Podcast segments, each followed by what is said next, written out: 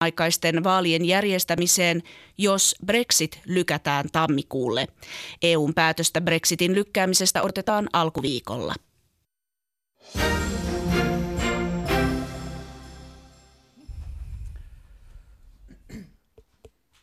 Hyvää iltapäivää. Radio Suomen kuuntelijat, tervetuloa seuraamaan suoraa lähetystä Helsingistä kesärannasta pääministerin virka-asunnolta. Ja hyvää iltapäivää pääministeri Antti Rinne. Hyvää iltapäivää. Eli tässä on pääministerin haastattelutunnin aika. Kellot siirrettiin viime talviaikaan. Viime keväänä Suomessa käytiin reipas keskustelu kellojen siirtämisessä ja siitä tuupattiin Suomesta sitten tätä asiaa tuonne Euroopan unioniinkin. EUlla on isoja asioita ratkottavana, mutta vieläkö tämä kellojen siirtely lymyää jossakin, Antti Rinne? Kyllä se tällä hetkellä on jäsenmaiden harkinnassa ja yksimielisyyttä ei näytä vielä olevan, että se vuosi 2021 näyttää nyt epävarmalta, että silloin päästäisiin eroon tästä kellojen siirtelystä. Henkilökohtainen kanta on se, että voitaisiin pysyä kello, kellossa kesäajassa, että se voisi pitää valosampana näitä iltoja pitkään. Uutiset maailmalta päätyvät nykyään nopeasti myös tänne Helsinkiin. Mennään kohta tähän, tähän, tähän tuota, tilanteeseen, joka kuultiin tuolta uutisistakin. Mahdollisesti tällainen ISIS-johtaja al-Baghdadit on, on siis tapettu tapettu viime yönä Yhdysvaltain sotilasoperaatiossa, mutta sitä ennen esitellään täällä olevat kyselijät, nimittäin täällä on Paula Pokkinen, Yle Uutisten politiikka- ja yhteiskuntatoimituksen päällikkö, hyvää iltapäivää. Hyvää päivää. Eeva Lehtimäki siitä Kukkulan toiselta puolelta, kun ollaan Pasilanmäellä, eli MTV-uutisten yhteiskuntatoimituksen päällikkö. Oikein hyvää iltapäivää.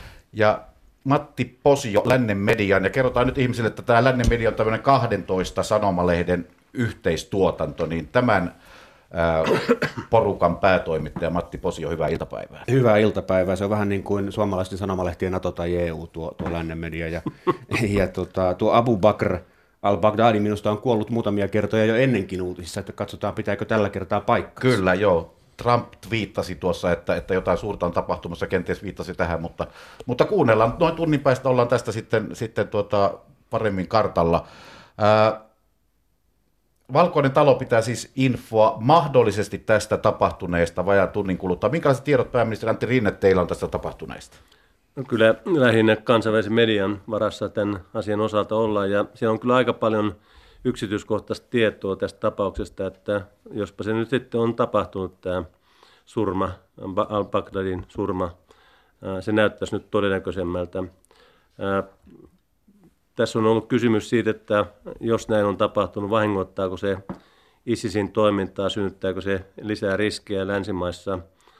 Ja mun arvio on se, että jos näin on tapahtunut, se tarkoittaa käytännössä sitä, että se ei lamauta ISISin toimintaa, mutta vahingoittaa. Käytännössä meillä on sellainen tilanne, että tämä Yhdysvaltojen vetäytyminen tuota kurdien tue, tuke, tuesta, kurdien tukia asemasta ja Turkin hyökkäys tuonne Syyrian pohjoisosiin sen suoja-alueen rakentamiseksi on tarkoittanut käytännössä sitä, että kurdien kyky ISISiä vastaan, Daeshia vastaan taistella ja vartioida muun muassa heidän, heidän ottamia vankeja, Daeshin sotilaita on käytännössä johtanut, siis tilanne on heikentynyt näiden tämän turvallisuuden osalta tuolla alueella. Ja voisi sanoa, että tämä kaikki on johtamassa siihen, että Venäjän ja Turkin välinen yhteistyö on tiivistynyt. Näiden molempien geopoliittinen asema tuolla alueella on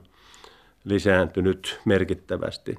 Tästä voi päästä äkkiä tähän EU-laajentumiskeskusteluun, joka meillä on ollut tässä nyt EU-neuvostossa. Voidaanko arvon pääministeri ennen sitä tarttua vielä hiukan tähän, tähän ihan akuuttiin, passaa, akuuttiin kyllä, tilanteeseen? Joo.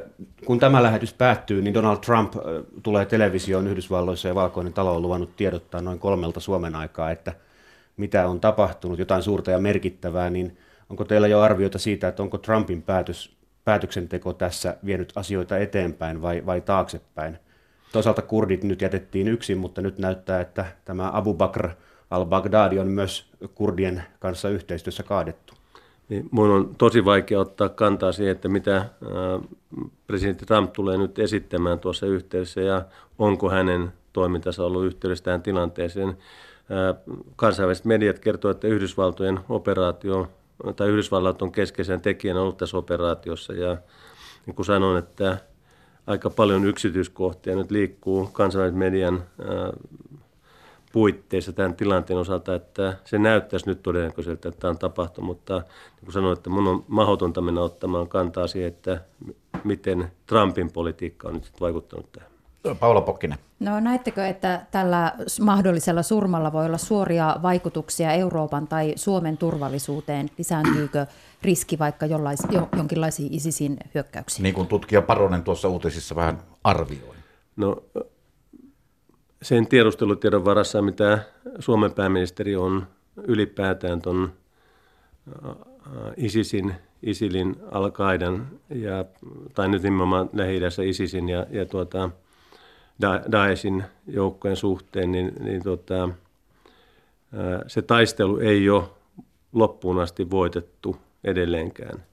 Että tilanne on sellainen, että näillä alueilla, missä kalifaattia on rakennettu, niin se on edelleenkin lähiympäristössä sellaisia alueita, joissa jäljellä sotilaat ovat erilaisiin koulutuskeskuksiinsa keskittymässä. Lähin tämmöinen kalifaattia vastaava alue on Aasiassa, mutta tänne Euroopan lähistölle näyttää nyt syntyvän keskittymä, missä ISIS edelleenkin on toimintakykyinen ja tämmöiset dramaattiset tapahtumat, jos tämä nyt pitää paikkansa, tämä johtajan Bagdadin tappaminen, surmaaminen, niin se, se käytännössä varmasti lisää sitä kostoriskiä jonkin verran.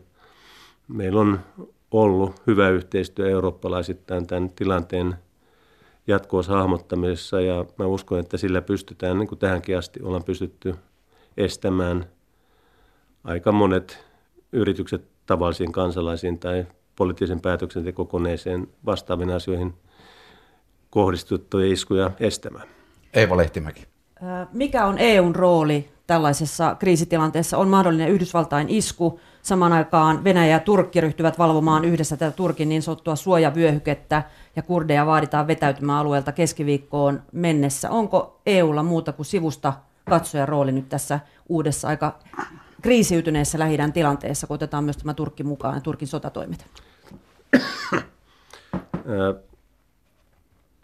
Minun mielestäni Euroopan kyky ulkopolitiikassa toimia on osittain heikko ja aika usein osoittautuu heikohkoksi, heikohkoksi.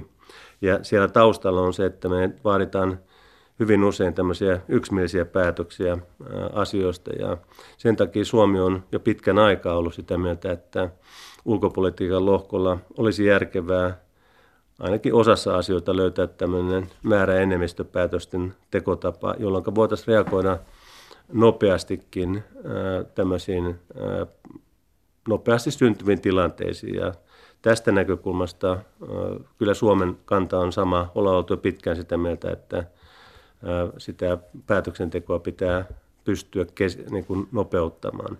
Tässä oli tämän Turkin hyökkäyksen yhteydessä tuonne Syyrian puolelle jo tilanteita, jossa yksi maa oli estämässä yhteistä kannanottoa ja hetkeksi aikaa estikin. Ja se ei osoita sellaista johtajuutta, mitä nyt maailmassa tarvitaan, kun tämä monenkeskinen yhteistyö ja sääntöpohjainen maailma on vähän uhkan alla voimien alla. Suomella, kuten monella muullakin EU-maalla, on ihan yksi erityinen syy seurata tätä, tätä Syyriaa ja sitä, mitä siellä oikein tapahtuu. Matti Posio jatkaa tästä. Kyllä siellä on tämä Al-Holin leiri, jota on Suomessa mediassa nimitelty pakolaisleiriksi, mutta sehän on, ehkä voisi puhua pidätysleiristä, niin kuin osa kansainvälistä mediaa tekee. Ihmiset eivät voi vapaasti kulkea sinne ja sieltä, sieltä ulos. Siellä on, niin kuin hyvin tiedetään, niin kymmenen suomalaista naista ja 30 heidän lastaan ja, ja tietenkin kymmeniä tuhansia muita ihmisiä, jopa kymmeniä tuhansia lapsia, iso humanitaarinen ongelma kaiken kaikkiaankin. Onko hallituksella suunnitelmia vai, vai, vai eikö ole hallituksella suunnitelmia näiden suomalaisten auttamiseksi? Tässä viittaan siihen, että edellinen sisäministeri ja kokoomuksen eduskuntaryhmän puheenjohtaja Kai Mykkänen Lännen median haastattelussa nyt lauantaina sanoi näin, että Tässä on kohta puoli vuotta kulunut siitä, kun edellisen hallituksen periaatteet linjattiin ja ulkoministeri ja sisäministeri lähtivät yhdessä valmistelemaan, miten yksittäisiä lapsia voitaisiin auttaa leiriltä pois. Sen jälkeen mitään ei ole tapahtunut. Kesäkuun alussa oletin, että marraskuun lähestyessä tästä olisi jo pystytty löytämään ratkaisu, joka voitaisiin tiedottaa ulospäinkin, eli onko hakuoperaatiota vai ei. Tilanne on ollut suljettu aika pitkään, niin onko operaatiota vai ei, ja minkälaisia toimia parhaillaan teette, ja millaisena pidätte tätä Mykkäsen kritiikkiä? No ensinnäkin semmoinen väite, että ei olisi tehty mitään, ei pidä laisinkaan paikkansa. Tässä on tehty jatkuvasti ja hyvässä yhteistyössä eri viranomaisten kesken tätä tilannetta hahmotettu ja sen, sen sisällä tehty erilaisia toimenpiteitä, jotka tähtää inhimillisen hädän lievittämiseen näiden ihmisten osalta, jotka leirillä on, varmistaa sitä, että Suomen kansalaisilla, Suomessa asuvilla ihmisillä kaikissa olosuhteissa on myöskin turvallista täällä elää ja olla. Nämä ollut niitä keskeisiä periaatteita tässä taustalla asioiden valmistelun suhteen. Minun mielestä ulkoministeri Haavisto totesi hyvin selkeästi tämän asian nyt Ylen ykkösaamussa lauantaina. Kertoi sen, että tässä on erilaisia toimenpiteitä erilaisissa, erilaisista näkökulmista tehty ja valmisteltu, ja meillä on olemassa selkeästi erilaisia mahdollisuuksia, vaihtoehtoja tämän tilanteen kehittyessä toimia. Se oleellinen asia tässä on se, että niin kuin totesitte äsken entisen sisäministerin todenneen, että, että tämä leiri ei ole mikään tämmöinen leiri, pakolaisleiri sinällään, vaan se on vartioitu leiri, jossa sitä ei kai voi kutsua ihan virallisesti hallinnoksi, mutta kurdien hallinnon omainen – toiminta on, huolehtii tästä leiristä, sen leirin toiminnasta. Ja nyt tämä Turkin hyökkäys Suuri, Syyriaan on heikentänyt tämän leirin, Al-Holin leirinkin ympärillä vartiointia ja, ja se, se on muuttanut oleellisesti vielä tilannetta. Mä saan luonnollisesti, niin kuin meidän ulkoministeri saa luonnollisesti erilaisia raportteja tuon alueen tilanteesta säännönmukaisesti – ja aina kun jotain tapahtuu ja tiedän hyvin tarkkaan tällä hetkellä, missä siellä mennään, tiedän sen, mitä Suomen hallitusten asian suhteen tekee.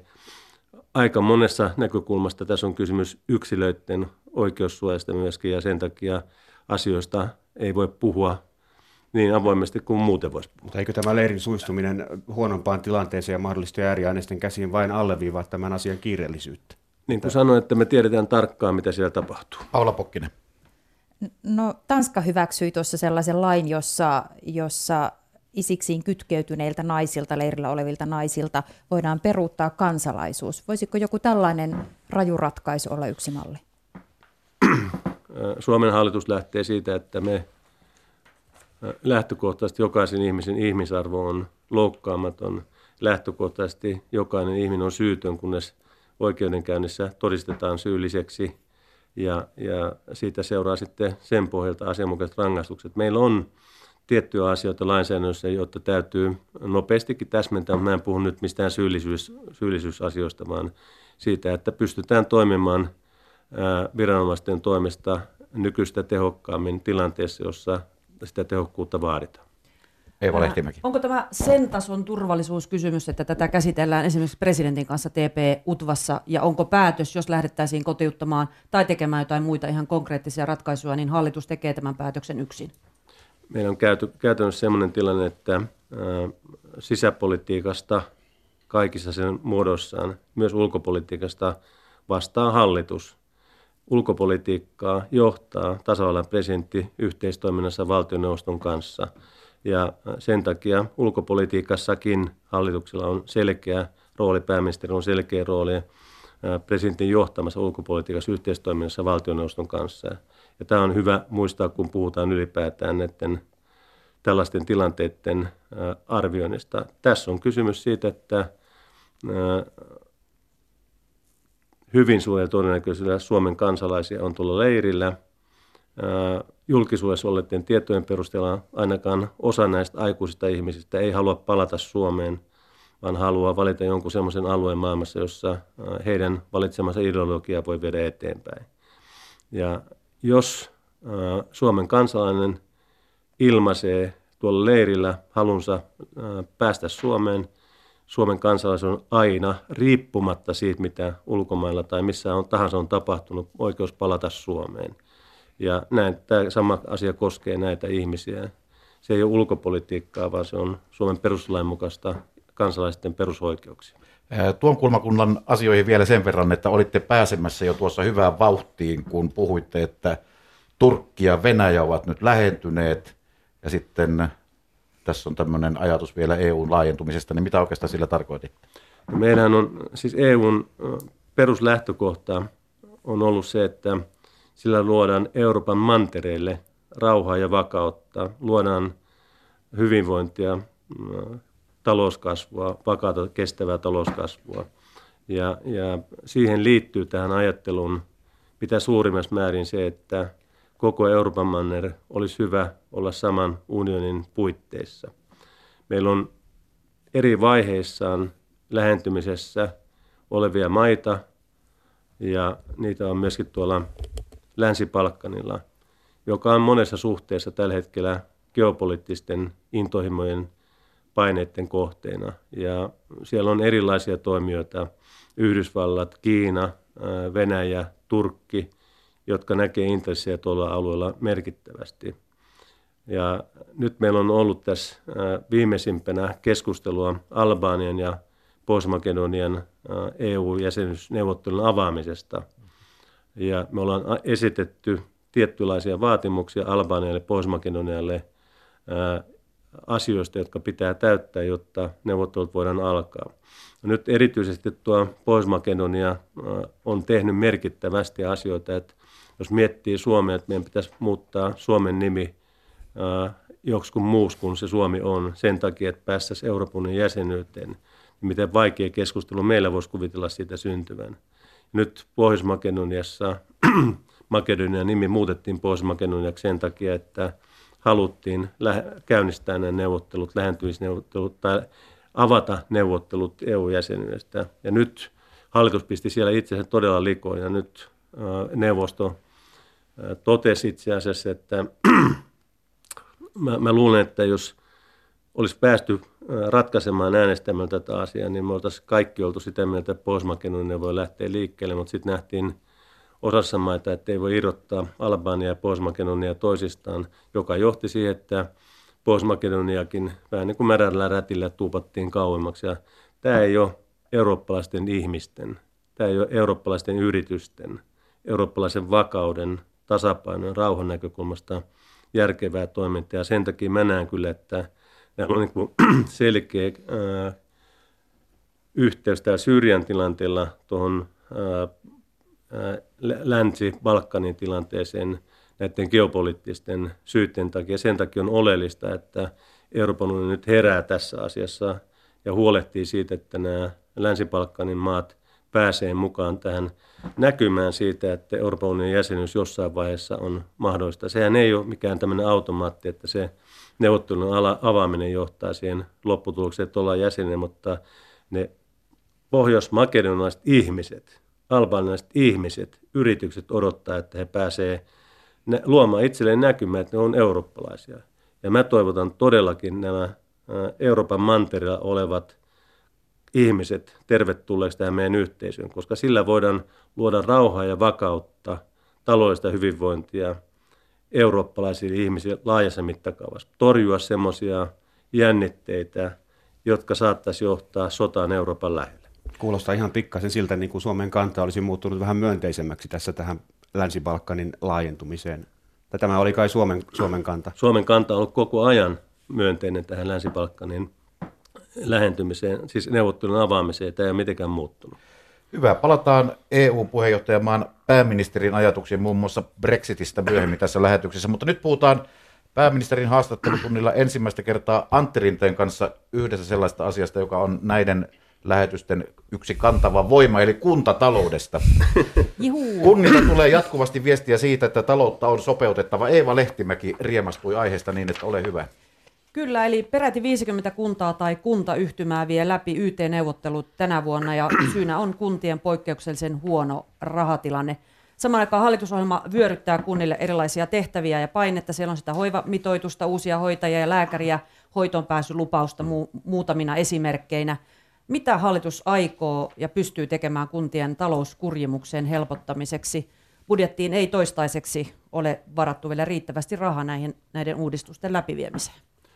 Niin siis ensinnäkin täytyy todeta tästä kuntien tämänhetkisestä tilanteesta, että se veropohja, josta verotulot kertyy, ei näytä millään tavalla pienenevän, vaan päinvastoin palkkasumma näyttää kasvavan ja on kasvanut joitakin vuosia. Että tässä on kysymys tällä hetkellä erityisen paljon siitä, että ennakon perintälainsäädäntöä muutettiin.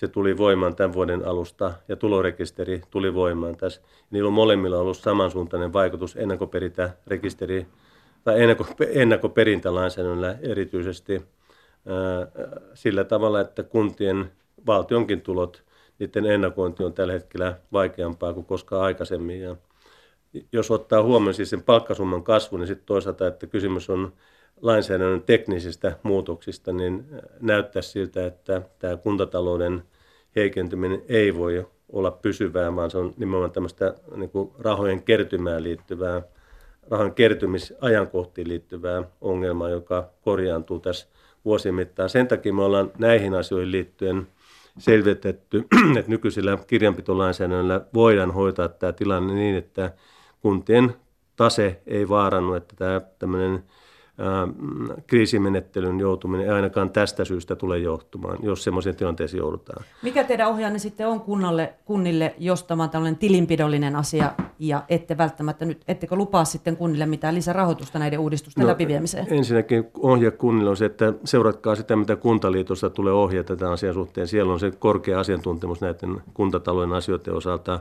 Ne on kuntaliiton asiantuntijoiden kanssa käyty läpi tämä tilanne valtiovarainministeriön toimesta ja siellä on siis löydetty selkeitä määräyksiä, joilla voidaan hoitaa tämä, ja sieltä tulee ohjeet siitä, miten voidaan hoitaa tämä kirjanpidon ongelma. Mutta sen sijaan se, mikä on tällä hetkellä kuntatalouksien näkökulmasta ihan aito ongelma, on se, että tässä on nyt sössitty, vatuloitu, miten sitä nyt sanokaan, toistakymmentä vuotta tämän sote-uudistuksen kanssa, joka on johtanut siihen, että meillä on jäänyt viimeisten vuosien aikana äh, merkittävästi soteen liittyviä asioita, paineita kuntien osalta ihmisten palveluiden näkökulmasta hoitamatta. Ja nyt, nyt ne alkaa purkautua sitten sillä tavalla, että ne nostaa kuntien kustannuksia. Ja nyt kannattaa kuunnella tarkkaan, mitä sanon. Tänä vuonna kolmas lisätalousarvio, 237 miljoonaa euroa ylimääräistä rahaa tälle vuodelle kuntien käyttöön. Se liittyy siihen ylimääräiseen perusteettomaan leikkaukseen, joka tehtiin näiden kikytuntien osalta, ei, anteeksi, kikylomarahojen osalta kunnille. Siellä leikattiin kahteen kertaan kuntien rahoja tässä syystä. Ja se on 237 miljoonaa euroa, jota tänä vuonna lisätalousarvio kolmosessa laitetaan kunnille menemään nyt jo ennen joulua. Sen lisäksi, siis tämän summan lisäksi yhteen laskettuna kuntien rahoitusasemaa parannetaan 1,1 miljardia euroa tämän ja ensi vuoden aikana, siis mukaan lukien tämä 237 miljoonaa euroa. Sieltä 264 miljoonaa euroa liittyy kikysopimusten leikkausten lopettamiseen, valtio- ja kuntien välisen kustannusjaon tarkistamiseen 102 miljoonaa euroa, indeksikorotuksiin 166 miljoonaa euroa, Asukasluvun laskentaperusteiden muutoksen kautta tulee 18 miljoonaa euroa ja verokompensaationa 285 miljoonaa euroa. Sen lisäksi tulee lisääntyvien tehtävien, tänä, siis ensi vuoden budjetissa lisääntyvien tehtävien täysmääräinen kompensointi 36 miljoonaa. Voin käydä läpi nämä hyvin tarkkaan, mitä nämä kaikki pitää ta- sisällään. Mutta, mutta, mutta, mutta siis sitä miljoonia on tulossa. Siis 1,1 miljardia mutta tämä ei poista sitä, että mm. tämä sote pitää saada nopeasti satamaan, nopeasti, mutta hyvin valmisteltuna. Ja tämän hallituksen tavoitteena on se, että tämän vuoden loppuun mennessä saadaan sovittua alueen kuntien kanssa tämä Helsingin Uudenmaan sote-ratkaisu, se poikkeusmenettely, mitä tälle alueelle tehdään. Ne tiedot, jotka mulla tällä hetkellä siitä valmistelusta on, jota ministeri Kiuru vetää, on tosi positiivista. Me ollaan pääsemässä siellä ratkaisuun, joka vuodenvaihteeseen mennessä, jo, jo, jolla voidaan mennä sitten tämän alueen osalta eteenpäin niin, että se on myöskin toivottavasti varmistettu silloin, kun esitys tehdään, että myös perustuslain mukaan tämä voidaan viedä eteenpäin. Meillä on tällä hetkellä käynnissä tämä rahoitusaseman selvittäminen, mikä tapa tulee olemaan rahoittaa näitä itsehallintoalueita, joita maakunnissa tullaan kutsumaan, sote, siis sosiaali- ja terveysasioissa. Ja meillä on käynnissä myöskin selvitystyö siitä, että miten kunnat voivat toimia vai voivatko toimia tuottajina. Tämähän tämä sote-ratkaisu, minkä tämä hallitus on päättänyt jo, tulee rakentumaan sillä tavalla, että nämä itsehallintoalueet toimii sekä palveluiden järjestäjinä että tuottajina sosiaali- ja terveyspalveluiden osalta. Ja voivat käyttää sitten kolmatta sektoria ja yksityisiä yrityksiä täydentämään sitä omaa palveluaan. Ja kolmas asia, jota nyt se, siis selvitetään, on se, että voiko kunnat toimia tuottajina tässä, ja jos voivat, niin millä tavo- tasolla. Paula Pokkinen. Vaikka muhkeita miljoonia siinä pyörikin, niin tosiasia on kuitenkin se, että tällä hetkellä kunnissa on käynnissä lukuisia yteitä ja monet kunnat nimenomaan yrittävät hoitohenkilöstöä vähentämällä saada talouden tasapainoa. Samaan aikaan viritellään hoitajamitoitusta, mikä tarkoittaa, että lisää hoitajia tarvitaan. Tarvitaan myös tuhat uutta lääkäriä, sanoo hallitus. Mistä nämä hoitajat ja lääkärit kuntiin saadaan? Tällä hetkellä tilanne on sellainen, että meillä on jo edellisen hallituksen varaamana tähän sote valmistelun alueelle 212 miljoonaa euroa. Sen 212 miljoonaa euroa käyttötarkoitusta muutettiin nyt tämän hallituksen toimesta. Se tullaan käyttämään näiden terveyskeskusten, terve, sosiaali- ja terveyskeskusten kehittämiseen. Ja sitä rahaa voidaan käyttää myöskin siihen, että niiden resursseja vahvistetaan. Se jo pelkästään auttaa eteenpäin tässä hoitajamitoituskysymyksessä ja varmasti lääkärimitoituskysymyksessä. Meillä on tarpeen, jotta tämä hoitajamitoitus 0,7, joka tulee siis tänä syksynä merkittyä lainsäädäntöön, se hoitajamitoitus 0,7 ja sen päälle vielä tarvittaessa hoitosuhden perusteella lisähenkilökuntaa. Se tullaan kirjaamaan lakiin hyvin selkeästi ja sellaisena sitä pitää jonkun siirtymäajan jälkeen kaikkien tuottajien järjestäjien noudattaa. Hoitajamitoitus tulee tarkoittamaan käytännössä semmoista 4500 uutta hoitajaa, jotta se toteutuu, voi toteutua täysmääräisen se mitoitus. Se edellyttää sitä, että me saadaan osittain nyt muilla alueilla työskenteleviä hoitajia. Se on siis hoitajamitoitus, joka kutsutaan henkilöstömitoitus, mutta se on oikeasti aidosti hoitokoulutuksen saanutta henkilökuntaa. Siivojat tekee äärimmäisen tärkeää työtä noissa sairaaloissa, mutta tämä ei koske siivoja tämä hoitajamitoitus. Tämä koskettaa vain ja ainoastaan hoitohenkilökuntaa. 4500 noin karkeasti ottaen tarvitaan lisää tätä joukkoa ja hallituksella on varat 160 miljoonaa tällä hetkellä, tämän hintalappu on joku 250 miljoonaa. Me tullaan huolehtimaan siitä, että jos vaan saadaan koulutettua riittävästi ihmisiä, jos saadaan riittävästi siirtymään ihmisiä tuolta muilta aloilta, lähihoitajia, sairaanhoitajia, muita koulutettua henkilökuntaa, niin tämä tulee toteutumaan täysmääräisenä hyvin nopeasti. Mutta jos tarvitaan koulutusta, niin jokainen ymmärtää, että ei lähihoitajaa tai sairaanhoitajaa, muita hoiva-alan ammattilaisia kouluteta tuosta noin vaan, vaan tarvitaan aikaa ja se, se vie sen sitten se ajan, mikä se vie. Mutta sama koskee tätä lääkäreiden tilannetta, että jotta se hoitotakuu, siis että seitsemäs päivässä pääsee, joka on myös tulossa lainsäädäntöön, hoitoon kiirettömässäkin hoitotilanteessa hoitajan todettua se lääkärin tarpeen, niin se edellyttää tuhatta lääkäriä ja siihenkin on varattuna rahat, kunhan saadaan koulutettua tämä lääkärijoukko. Hyvä. Kuuntelette, hyvät Radio Suomen kuuntelijat, pääministerin haastattelutuntia. Lähetys tulee suorana lähetyksenä tältä pääministerin virka-asunnolta kesärannasta ja kello on tällä hetkellä 14.32.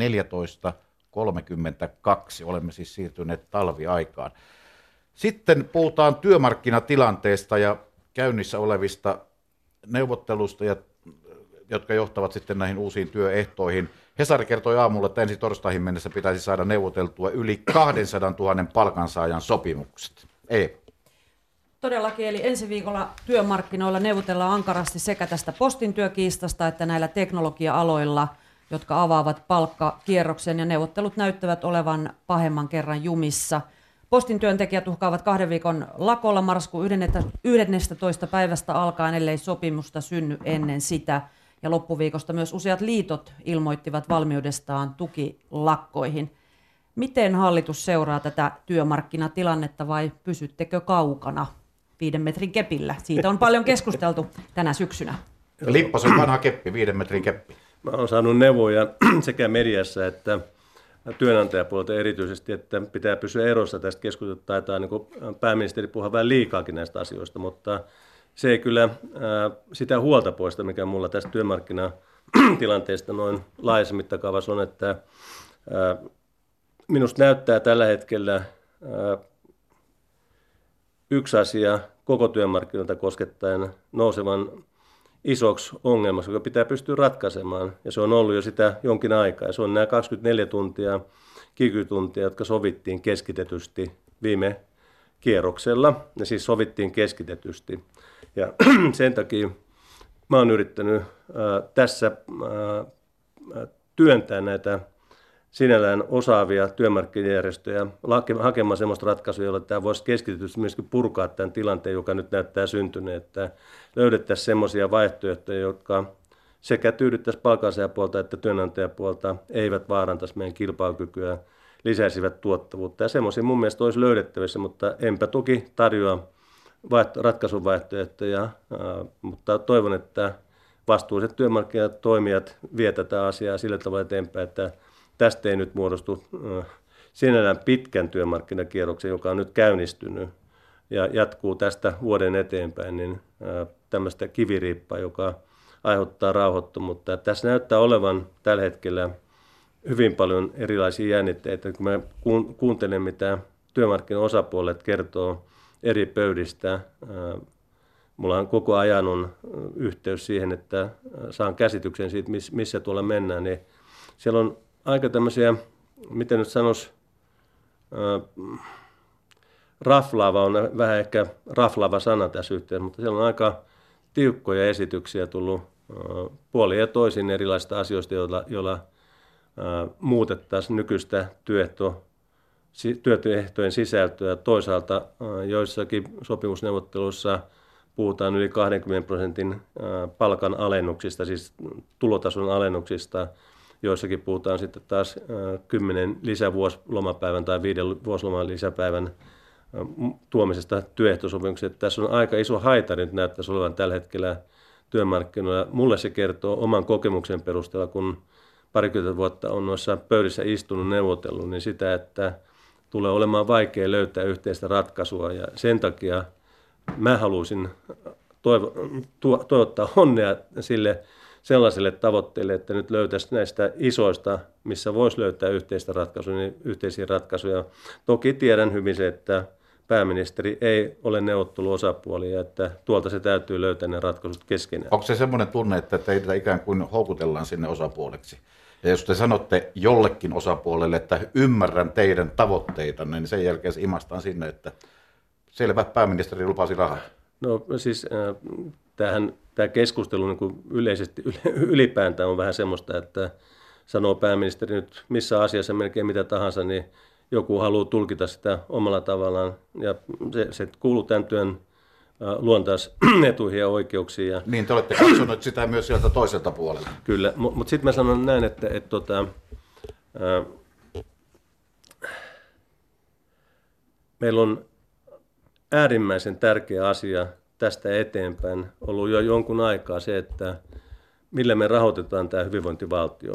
Ja, ja aivan keskeinen asia on se, että työikäisestä väestöstä mahdollisimman moni ihminen on töissä. Se, se on, siis on sitten täysin työkykyinen tai osatyökykyinen, niin se on se hyvinvointivaltion, siis nyt kun mä puhun hyvinvointivaltiossa on abstrakti käsite, mutta sehän tarkoittaa käytännössä sitä, että miten nuoret koulutetaan, miten ikäihmiset hoidetaan, millaista sosiaaliturvaa meillä on, siis miten toimeentulotuke, millaista toimeentulotukea tarvittaessa maksetaan, millaiset eläkkeet meillä on, ne on sitä hyvinvointivaltiota ylipäätään. Ja sitä vartenhan me kerätään verotusta. Ja se verotuksen pitää olla oikeudenmukaista, sen pitää olla kohtuullista säälistä, joka, se oikeudenmukaisesti koettua.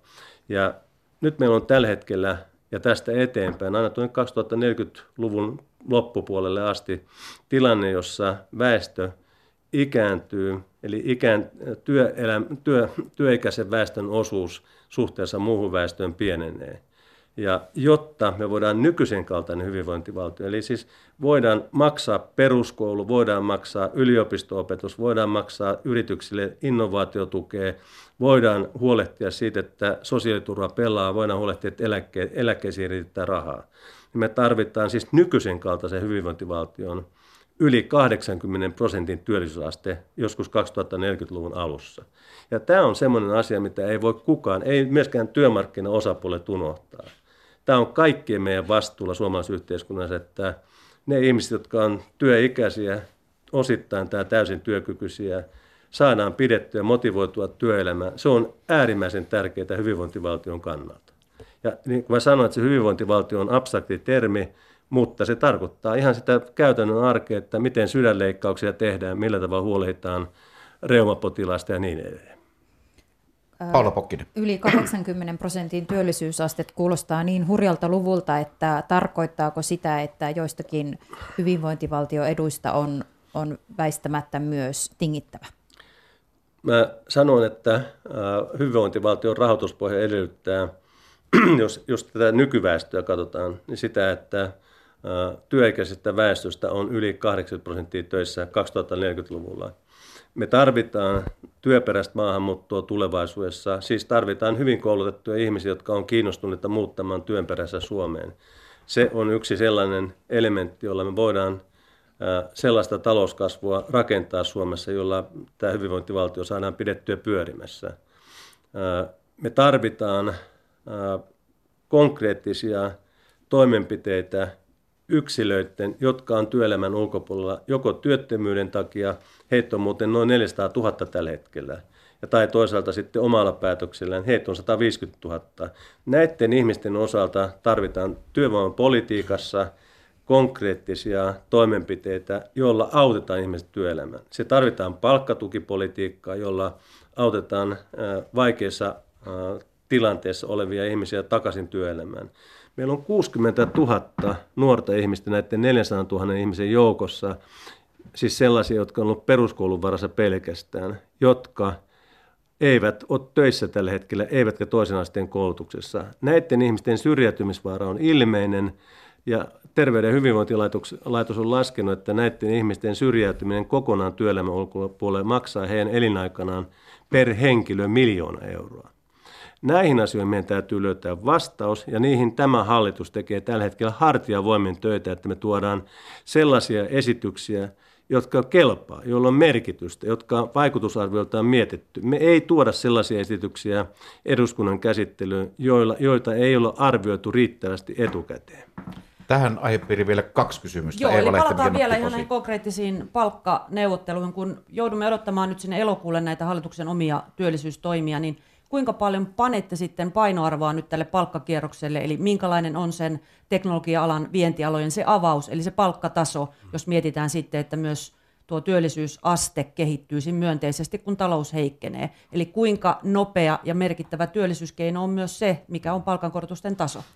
Mä oon sen takia ääneen puhunut tätä, että mä oon vähän surullinen siitä, että Elinkeinoelämän keskusliitto sulki itseltään pois yhden välineen, työvälineen, jota 90-luvulla käytettiin menestyksekkäästi aika nopeallakin aikataululla lamasta selviytymiseen työmarkkinoiden kautta, eli keskityt palkkaratkaisut. Ja se nyt on täysin heidän asiansa, että tekevätkö keskitettyjä ja tällä hetkellä ovat päättäneet säännöistä estää keskitettyjen palkkaratkaisujen tekemisen. Se mun kritiikki on ollut vain sitä, että ollaan poistettu yksi keino välineistöstä viedä asioita eteenpäin. Nyt ollaan liittokierroksella ja mä uskon, että ammattiliitoissa, työnantajaliitoissa tunnetaan oman alan tilanteet kaikista parhaiten ja he pystyvät määrittelemään sen oman alansa palkanmaksun varan suhteessa tähän kokonaistalouden tilanteeseen myöskin järkevällä tavalla. Siellä on vastuullisia fiksuja ihmisiä molemmin puolin ja mä uskon, että sitä kautta sieltä löytyy ratkaisuja. Sitten mennään aiheessa eteenpäin. Suomessa on viimeisten viikkojen aikana harjoiteltu keskustelua hiilidioksidipäästöjen pienentämisestä ja sitten niistä toimenpiteistä, joita välttämättä joudutaan tekemään muun muassa liikenteestä ja sen suhteen, että mitä suuhun laitetaan. Paula. Äh, joo, hallitusohjelmanne mukaan Suomesta puolitet, Suomessa puolitetaan liikenteen päästöt vuoteen 2030 mennessä. Tämän viikon alussa Aalto-yliopiston tutkijat ehdottivat liikenteen päästökauppaa, eli niin sanotusti bensan ja dieselin panemista kortille.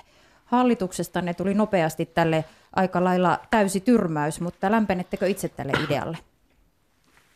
On yleisesti ottaen, voisi sanoa, että tämä ilmastonmuutos on sellainen asia, ilmaston lämpeneminen sellainen asia, että meidän pitää kaikki mahdolliset keinot miettiä tässä ja mä, mä en henkilökohtaisesti sulle mitään vaihtoehtoa pois ennen kuin se on tutkittu, mietitty ja pohdittu, että olisiko se hyvä väylä viedä eteenpäin asioita.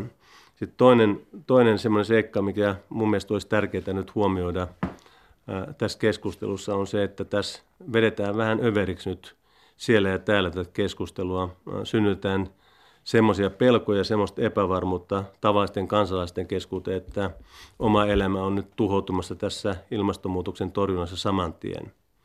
Ja äh, mä sitä pikkuisen sitä keskustelua varoisin eri toimijoiden suhteen sen takia, että ää, äh, tässä ei tarvitse tehdä sellaisia asioita, jotka ihan tavallisen ihmisen arkea ää, äh, merkittävästi heikentäisi tai huonontaisi. Me kuunneltiin hallituksen iltakoulussa Markku Ollikaista, joka on tämän ilmastopaneelin puheenjohtaja Suomessa, hallitusten välisen ilmastopaneelin, ja hänen viestinsä oli rauhoittava tässä suhteessa. Hän totesi, että meidän ei tarvitse tällä hetkellä puuttua 2035 tavoitteeseen päästäksemme, siis tämän hallituksen tavoitteeseen päästäksemme prosessiteollisuuteen laisinkaan.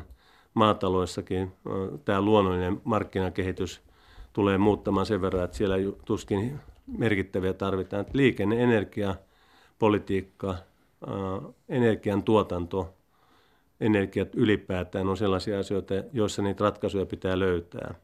Ja ne on pääsääntöisesti sellaisia asioita, missä pärjätään järjestelmätason päätöksillä. Ja niitä päätöksiä voidaan, sama kuin niitä järjestelmätason päätöksiä päästöjen vähentämiseen tehdään, niin samalla voidaan sitten tehdä, jos se näyttää sosiaalisesti epäoikeudenmukaiselta, tehdä korjaavia päätöksiä, jotka sitä sosiaalisesti epäoikeudenmukaista poistaa.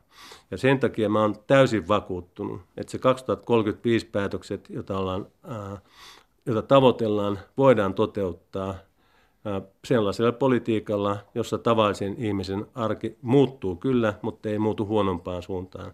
Itse asiassa tällä ilmastopolitiikalla on täysin mahdollista saada luotua selkeästi meidän uudenlainen elinkeinorakenne, jolla voidaan varmistaa uusia työpaikkoja, kestävää taloutta, sosiaalisesti ja ekologisesti kestävää taloutta. Ja mä uskon, että ne polut, joita nyt eri ministeriöissä on lähdetty ratka- rakentamaan, niitä käytiin läpi tuossa viime viikon iltakoulussa. Ja mä olin todella hyvillään todetessani sitä, että miten pitkälle valmistelussa on nyt menty. Että ollaan siis tilanteessa, jossa olen täysin rauhallinen pääministeri sen suhteen, että 2035 tavoitteet meidän osalta tulee toteutumaan. Täällä on sen verran sormia pystyssä nyt, että, että meillä varmasti tässä käsikirjoitus elää koko lähetyksen aikana, mutta että, että, että pysytään, pysytään kasassa, niin tästä vielä pari kysymystä tähän pöytään ja sitten mennään niihin Brexit-asioihin lähetyksen lopuksi. Muuta no, ei varmaan tänään ehditä paljon Sanoitte käsitellä. pääministeri Rinne tuossa, että, että tavallisen kansalaisen elämää ei tarvitse ilmastoasioiden vuoksi hirveästi niin kuin lähteä nopeasti muuttamaan – syöttekö itse vielä nautaa, suomalaista nautaa ja, ja lihaa, kun tässä tulee aina milloin joka viikko tai joka toinen viikko aina uusi, uusi uhri tässä, tässä ilmastotaistelussa ja nyt viimeksi suomalainen liha. Mitä mieltä olette näistä nautaviikoista? Mä oon tota, kolmisen vuotta sitten muuttanut elämäntapaa ihan sen takia, että ikää tulee lisää ja paino oli vähän liikaa. Ja tota... Sirkeästä ulkomuodosta voisi päätellä, että syötte hyvin terveellisesti. No en, en mä ehkä ihan niin terveellisesti syö kuin pitäisi syödä, mutta sanon vaan näin, että tasapainossa on tuo ruokalautainen tällä hetkellä, että syön nautaa, syön possua, mutta syön kasviksia ja syön myöskin kas, lihaa korvaavia uusia tuotteita. Että, että se, se on sinällään niin kuin olen päässyt, tässä voi olla taustalla fiksu vaimo ja lapset, jotka on ohjannut vähän oikeaan suuntaan tässä suhteessa. Mutta, Haukuttiinko nautaa turha, turhaan? No ei, siis musta tässä on kysymys, että, että tässä pitäisi syyllistää nyt yhtään ketään, vaan äh, mä taisin tämän saman esimerkin kertoa, mutta mulla on pakko se kertoa tähän, koska musta se kuvaa niin hyvin sitä, miten minun mielestä pitäisi suhtautua tähän tilanteeseen. Mulla on kahdeksan... Deja tulossa siis. Niin. Mulla on kahdeksanvuotias äh, tyttären poika, joka viime keväänä vaalikeskustelun yhteydessä kuunteli tarkkaan korvat höröllä, että mitä se ukki siellä höpisee siellä telkkarissa ja, ja tota, esitti, tai mä puhun tästä, että suomalaiset syö 82 kiloa lihaa vuodessa ja 2 kiloa vain kalaa. Näin se muistaakseni oli. Ja, ja tota, ää, sanon, että voisi olla fiksumpaa syödä vähän vähemmän lihaa ja vähän enemmän kalaa. Että sillä olisi mon, monenlaisia vaikutuksia. Niin Elias oli kuullut tämän, tämän tota, keskustelun osa ja mennyt äitiltään sitten kysymään, että No, että tarkoittaako tuo oikeasti sitä, että jos mä syön vähän enemmän kalapuikkoja, niin mä pystyn pysäyttämään tuota ilmaston lämpenemistä. Äiti olisi miettinyt, että no, miten hän tuohon nyt vastaisi ja vastannut, että kyllä se ukki sitä tarkoittaa, että – No okei, mä hoidan tämän homman sitten. Mä syön niin vähän enemmän kalapuikkoa, ilmasto lämpeneen pysähtyy. No, tämän kaltaisia kysymyksiä aika moni meistä, meistä kysyy. Kyllä, Eeva Lehtimäki. No, mä haluaisin vähän enemmän nyt konkreettia. Viittasitte tähän iltakouluun ja, ja siellä tuli tieto, että, että hallituspuolueet kokoontuvat tähän ilmastokokoukseen tammikuussa 2020, eli ensi vuoden alkupuolella. Mutta mitä ovat ne lisät, ihan konkreettiset ilmastotoimet, joista, joita teillä on tulossa? Koska teitä on myös hallitusta syytetty tavoitteet ovat kunnianhimoiset. Nyt tässä puhutaan vähän naudasta ja kalapuikoista, mutta mitkä ovat ne konkreettiset lisätoimet, joita sieltä on tulossa, jotta tämä nyt ei jää tällaisen julistuksen tasolle? No ja voidaanko luvata kansalaisille myöskään sitä, että mikään ei muutu? Ensiksi sanon näin, että minä en puhunut naudasta enkä kalapuikoista kuin esimerkinomaisesti, että tästä ei saa otsikoita, että Rinne kalapuikolla hoitaa ilmastonmuutoksen, vaan kerron, kuvasin vain sitä asennetta, että miten tämä asia hoidetaan. Ja sama, samaan aikaan, kun minulle sanotaan, että puhut liikaa yksityiskohtia, niin samaan aikaan vaaditaan niitä yksityiskohtia.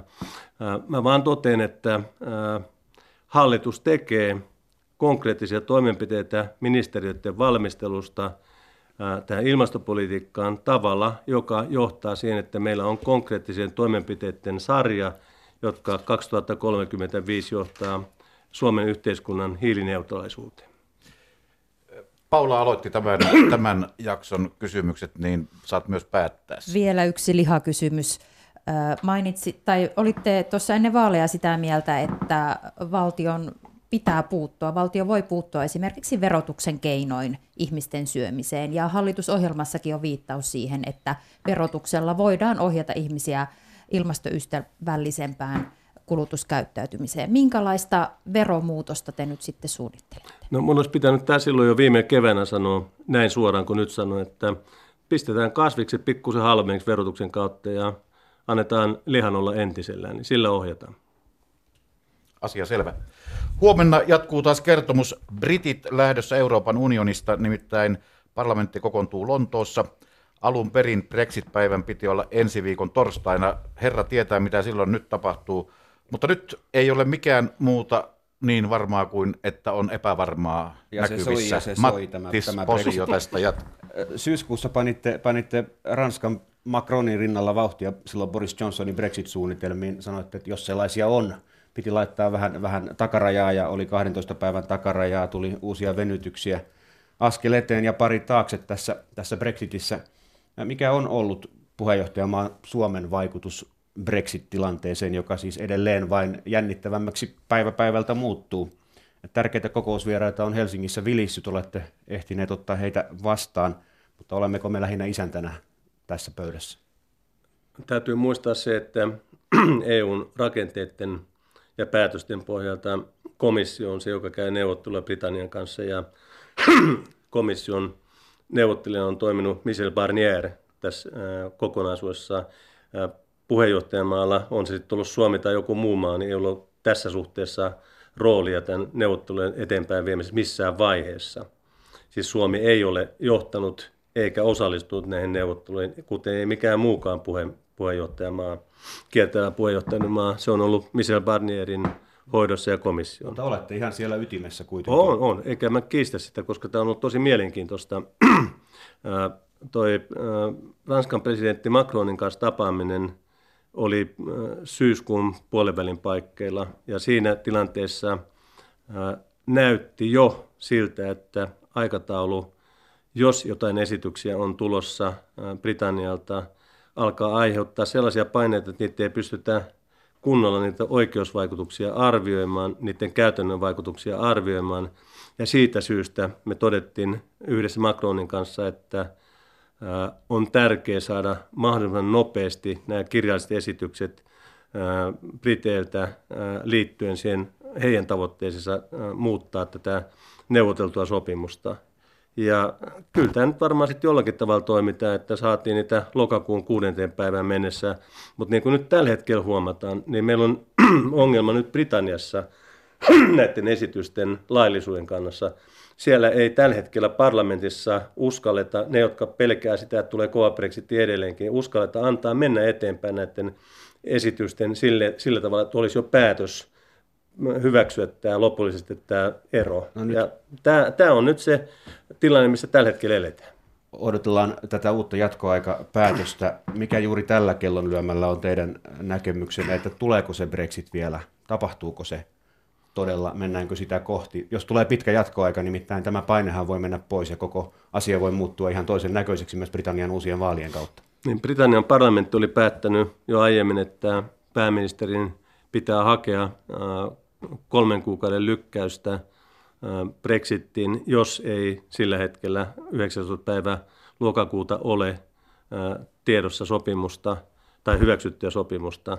Ja tämän kirjeen pääministeri Johnson on nyt EUlle lähettänyt kolmen kuukauden pidennyksestä, siis tammikuun loppuun. Pienten sivukirjeiden Joo, mutta mut se on se virallinen kirja, joka on sieltä tullut. Ja, ja tuota, tällä hetkellä äh, yhden kerran Koreperin suurlähettiläät, siis EUn suurlähettiläät, ovat miettineet tätä jatkoaikakysymystä ja periaatteessa suhtautuvat siihen positiivisesti, siis kaikki jäsenmaat suhtautuvat positiivisesti. Siellä on tällä hetkellä vielä epäilystä siitä, että auttaako tämä pidennys nyt tämän äh, sopimuksettoman Brexitin torjunnassa.